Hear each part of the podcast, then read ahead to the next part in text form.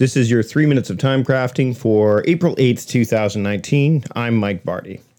So, this is the third and final part of my series on what noticing does. And so, we're going to dive into the kind of the final notice, the thing that I noticed, you know, after looking something once, then seeing something deeper there. And now I'm in that third and final phase. So, once you've spent time actually noticing things, um, you probably fall into the same pattern I do, which is you start to think about the idea of what happens when you stop noticing.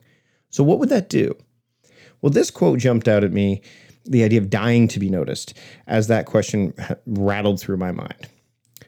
One must always be aware to notice, even though the cost of noticing is to become responsible. That's by uh, Thylias Moss. And, and when you notice something, you you actually own what you do about it. So if you do nothing, then you're responsible for that.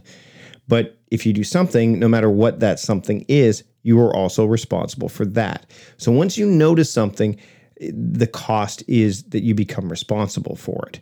So if you get an email and you notice it and you notice the contents of it, what you choose to do in that moment, you become responsible for. Like whether you do something or nothing, whatever you do, because you spent time noticing, because there's there's a cost associated with that, you are now responsible for it. Which is why I find it fascinating that people just say, I've noticed it and I'm going to mark it as unread. You've noticed it. It's read. It's pretty clear. Um, so here are some notable examples, some other ones. So if you notice that you're spending too much time sharing things other people noticed on social media, then you're responsible for whatever comes of that, whether that's good or bad. If you spend some time journaling about what you've been noticing, then you're responsible for whatever comes from that, whether that's good or bad. If you notice that your family needs a holiday and you decide to cut back spending so you can make that happen, then you're responsible for whatever comes of that, whether that's good or bad. Uh, if you spend time noticing, as I mentioned, every email that comes in your inbox and reacting through replying immediately to each one or leaving them unread, you're responsible for whatever comes of that. And if you notice you're spending too much time checking email and decide to limit that time accordingly so you can have more time for deeper, more, more focused work, then you're responsible for whatever comes of that. So, as long as we're alive, we are going to spend our time noticing things. What noticing does is it empowers us to make decisions that craft how we spend our time and attention and how we shape our lives.